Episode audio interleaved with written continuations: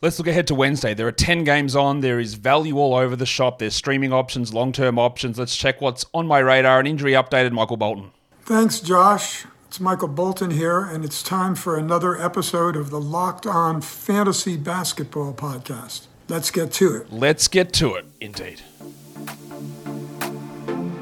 You are Locked On Fantasy Basketball, your daily fantasy basketball podcast, part of the Locked On Podcast Network.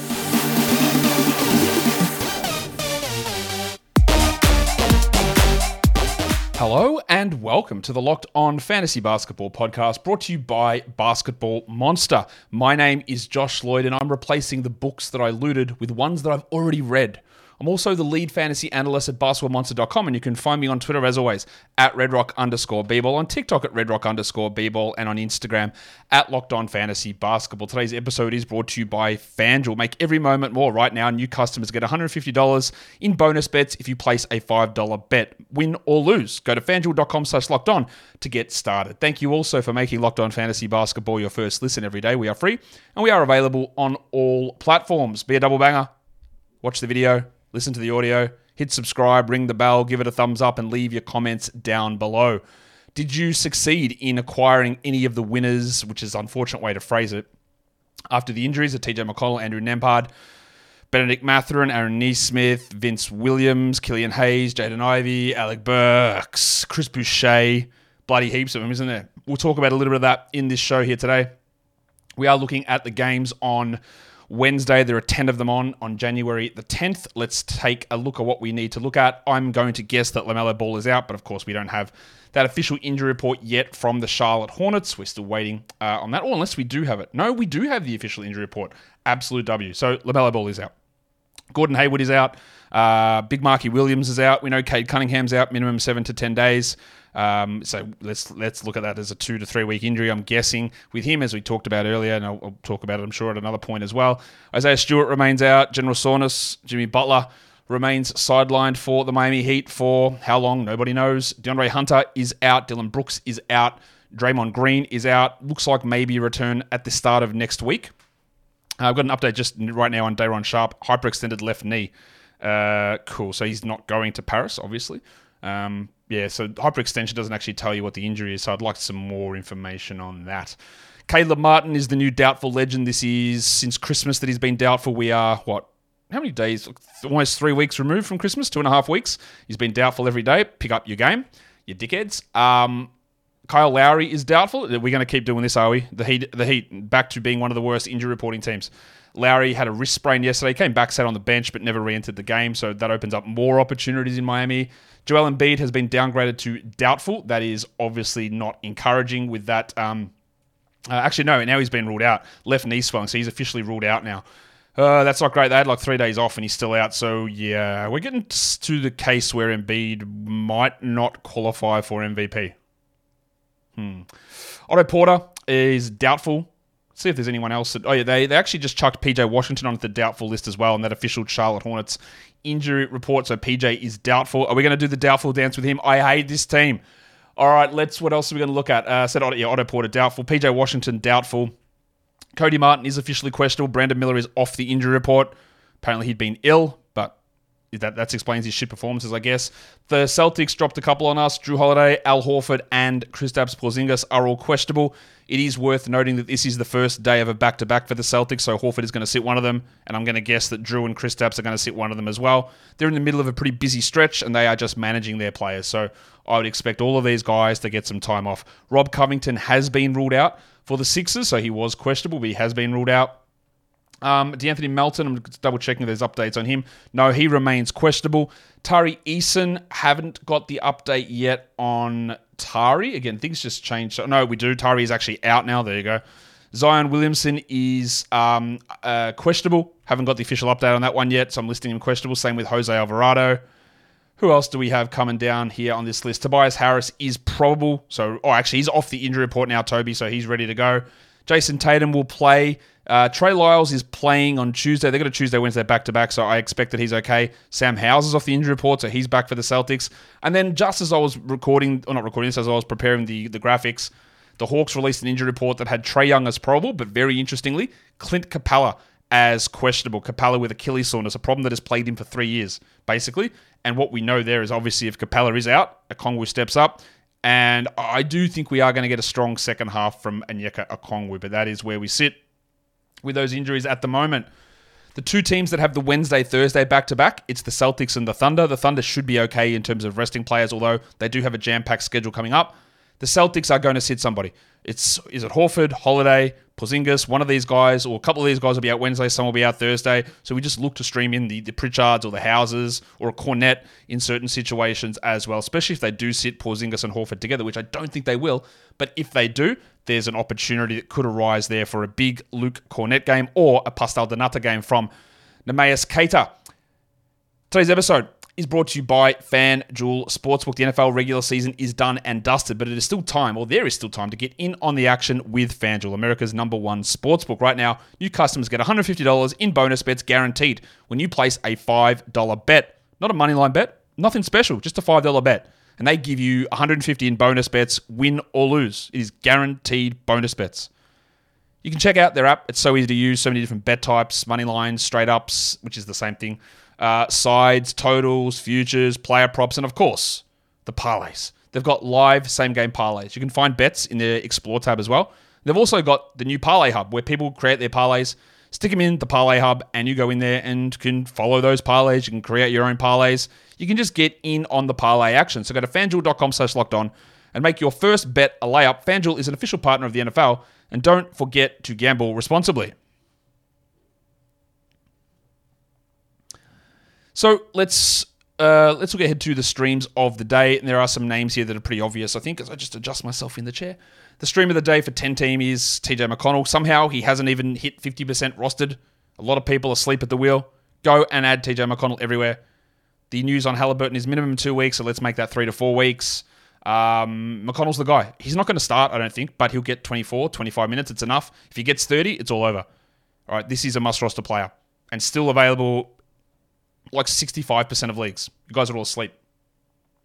I didn't end up winning any fab bids for McConnell. Someone, Mike Barner, dropped $300 in industry pickup. I think I had 170 on him, but I think I even ended up coming third in that one. Didn't get Nembhard either. I had like 90 on him, didn't get him. So I ended up winning none of them, which is an L for me. The 12-team stream of the day is Andrew Nembhard. I think he will start. He's not as good as an all-round player as McConnell for fantasy, not even close to it. But he's going to get a big role or a bigger role, and that should be pretty strong. 14-team is Killian Hayes with the absence of Cade Cunningham. The 16-teamer is Chris Dunn, who continues to start in Utah. The Yahoo points and ESPN points is Timothy John McConnell. I don't really think there's much more we need to talk about with that. We've got the first matchup, what is on my radar, in the SAC versus CLT matchup. That's where we're at with that. Kings are on a back-to-back for the Hornets on the buy low, sell high. Earlier today, we had Terry Rozier. Let's see, is this his last game without LaMelo Ball? Does he continue to run at this high usage and assist rate? Probably, but long-term, no. In terms of streams, we are looking at the pencil Harrison Barnes. Barnesy. There is also news from the Kings that they're going to put Kevin Huerter back into the starting lineup. I'm sure you're well aware that's not your indication to go and add him. It's an indication that Chris Duarte is terrible. Huerter is not much better. Malik Monk is their starting shooting guard. They just play him off the bench in starting minutes, and Mike Brown's really stubborn about this. Are they trying to get Monk the sixth man of the year? Maybe. Don't know. It doesn't matter. We're not adding Huerter. In terms of streams for the Hornets, with Mark Williams out, we're still rolling with Big Dick Nick. You can look at a Nick Smith in deeper leagues who looked pretty good in that last game, but it's definitely not going to be something that we should be considering as reliable. The Wizards and the Pacers. I watched Tyus Jones. He obviously had a terrible start to the season, had a ridiculous hot streak, and he sort of cooled off. He's sitting in the middle there. How they continue to utilize him and how that marginalizes Jordan Poole is a really interesting dynamic. What it means with DeLon Wright coming off the bench as well. But just watching a little bit of Tyus, who I do think is a chance to get moved at the deadline. For the Pacers, well, there's so much to watch. I want to watch Bennedict Mathurin because he has been playing much better. He's scoring better. I'm a little bit... I don't know that he can do enough in peripheral categories to be an absolute must roster, but it's okay to grab him. And there are just so many players on this team to watch. There's McConnell, there's Nembhard, there's Nesmith, there's Heald, there's Mathurin, there's Sticks, Jalen Smith. There's so many guys that you can all justify to stream in for 12s and some for 10s. Your stream of the Wizard side is Koulibaly, but that's a deeper league thing. And then, of course, it's Timothy John, but... Yeah, Sticks and Nembhard and Nesmith are all right at the top of that list, and Mathurin as well, if he is still available. Minnesota and Boston, this is a back-to-back for the Wolves. heading into this one for the Celtics. I do want to watch Derek White, who had been awesome last week or so, cooled off. The shooting has fallen away. He's going to get, I'm guessing, an opportunity to do a little bit more if we see someone like Drew or Porzingis out in this game. So let's see if we can get some of that efficiency back from White. In terms of streams, Kyle Anderson's probably the guy in Minnesota. Naz Reid, if he's available. That's more 14-team league stuff, 12 for Reid. And then Slam and Sammy Hauser might have a really increased role in Boston. Just watch that Celtics injury report to see who is available and who isn't. The Spurs and the Pistons. What a game. We're waiting for this one for ages, and the Pistons aren't going to win. They've got no Cade. Well, maybe they do. They're on a back-to-back with no Cade. It's going to be disgusting. Devin Vassell has been absolutely rolling at the moment. We detailed it on the buy low, sell high. His steal rate is double. He's shooting 47% from three. He is going to cool off. I don't know whether he does it here or not, but I just want to see what he's doing because he's rolling at like an absolute top 20 level at the moment. So let's pay attention to that. For streams, it is Jeremy Sohan that I think is worth looking at. Obviously, Trey Jones, but he's been snapped up in a lot of spots. And then for the Pistons, there is quite a few options. There is Hayes, there is Burks, there is Sasser, there is Ivy. Maybe there's Isaiah Thompson. We'll get a better idea on Tuesday, but Hayes is still the guy. Or Ivy, if he's available, I would look at, and then I would go to Hayes after him as a stream option. The Thunder and the Heat is the next one. We talked about Jalen Williams' absurd run at the moment. Let's watch it. How does that look? What is his usage sitting at? But more importantly, is he going to block a shot a game? Or is he going to continue to be a 66% shooter from three? No, is the obvious answer. Can he improve his free throws? What happens to the rest of the percentages? He's on an absolute hot streak. In terms of Bam, I want to see that. Bam has been like solid, but there's always something a bit off. Like the field goals are a bit down or the free throws are a bit down. We know he's not a big shot blocker. So while he's been very good and somehow leading this team to a record that makes no sense given their roster, his overall fantasy production out of bio has not been that strong. So I just want to see if we can get a level of consistency out of Bam. In terms of streams, it is Lou Dort for the Thunder. We know that bites us on the dick so many times, so just be aware of it. And then for the Heat, it probably is Josh Richardson. But with Kyle Lowry out, that's going to have to boost Richo up there. But you might see random stuff from guys like Little Chungus, Nikola Jovic, with Caleb Martin doubtful. Kevin Love is a pretty strong streamer there as well. Obviously, Jaime Jaquez, with the absence of Butler, he just gets like 40 minutes a night when Butler is out.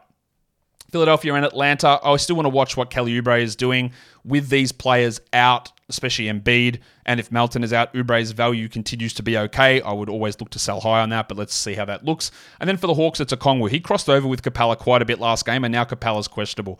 Is this the start of a strong run? I don't know, but I definitely want to watch it. In terms of streams, it's obviously Paul Reed in Philadelphia. He's well ahead of Marcus Morris because Tobias Harris is going to be back, so Paul Reed is our stream. And then for the Hawks, they're one of the worst streaming teams out there. Trent Forrest. At some point, Kobe Bufkin is going to be on this list, and they are going to make trades, and things are going to change around. But Trent Forrest, if you're in like a 30-team league, maybe. Houston and Chicago. I want to watch Cam Whitmore. I think he's been very impressive. Now, I don't think he's going to do enough to be streamable in 12-team leagues. But he's out playing Tate. He's out playing Jalen Green. He's out playing Amen Thompson. But it's just the minutes are low. Now, Tari Eason is out again. So I just want to watch Whitmore. And if I'm in a deeper league, he's a stream option for sure. For the Bulls, Zach LaVine, is he going to come off the bench again? Is he going to take 9 shots and shoot 22%? I doubt all three of those things happen, but how they utilize him, what his role is he on a restriction? Does he look passive? Like, all that stuff is really important to watch. Caruso's probably the best stream option there on the Bulls, definitely ahead of a Pat Williams and an Ayo Dosunmu. Pelicans and Warriors. Trey Murphy has really struggled since a couple of good games early on, but Zion, we're waiting on that one. Murphy, I do think is a hold in category leagues, but not in points leagues. But let's see if we can get something better out of him. For the Warriors, we know they're all up the shit creek. No Chris Paul, no Draymond Green. What do they do with their lineup? Because their starting lineup last game did not work at all. So I'm guessing Kuminga continues to start, but I don't think it's going to be next to Wiggins. So there's going to be changes there for sure. So let's watch Kuminga, who I do think is a hold. Not sure if it lasts, though. We'll see. In terms of streams for the Pelicans, it probably is Larry Nance we look at. If Herb Jones is available, you can go that way. And for the Warriors, I do like Trace Jackson-Davis, who outplayed Looney and Šarić last game pretty comfortably. Does he get beaten up a little bit by Valanciunas? I guess that's a possibility, so you've got to be aware of it. But I still think that he is worth having, for the time being, on a 12-team roster, especially categories not as much in a points league. Denver and Utah. The headmaster, Jamal Murray, continues to just do things at a really high level.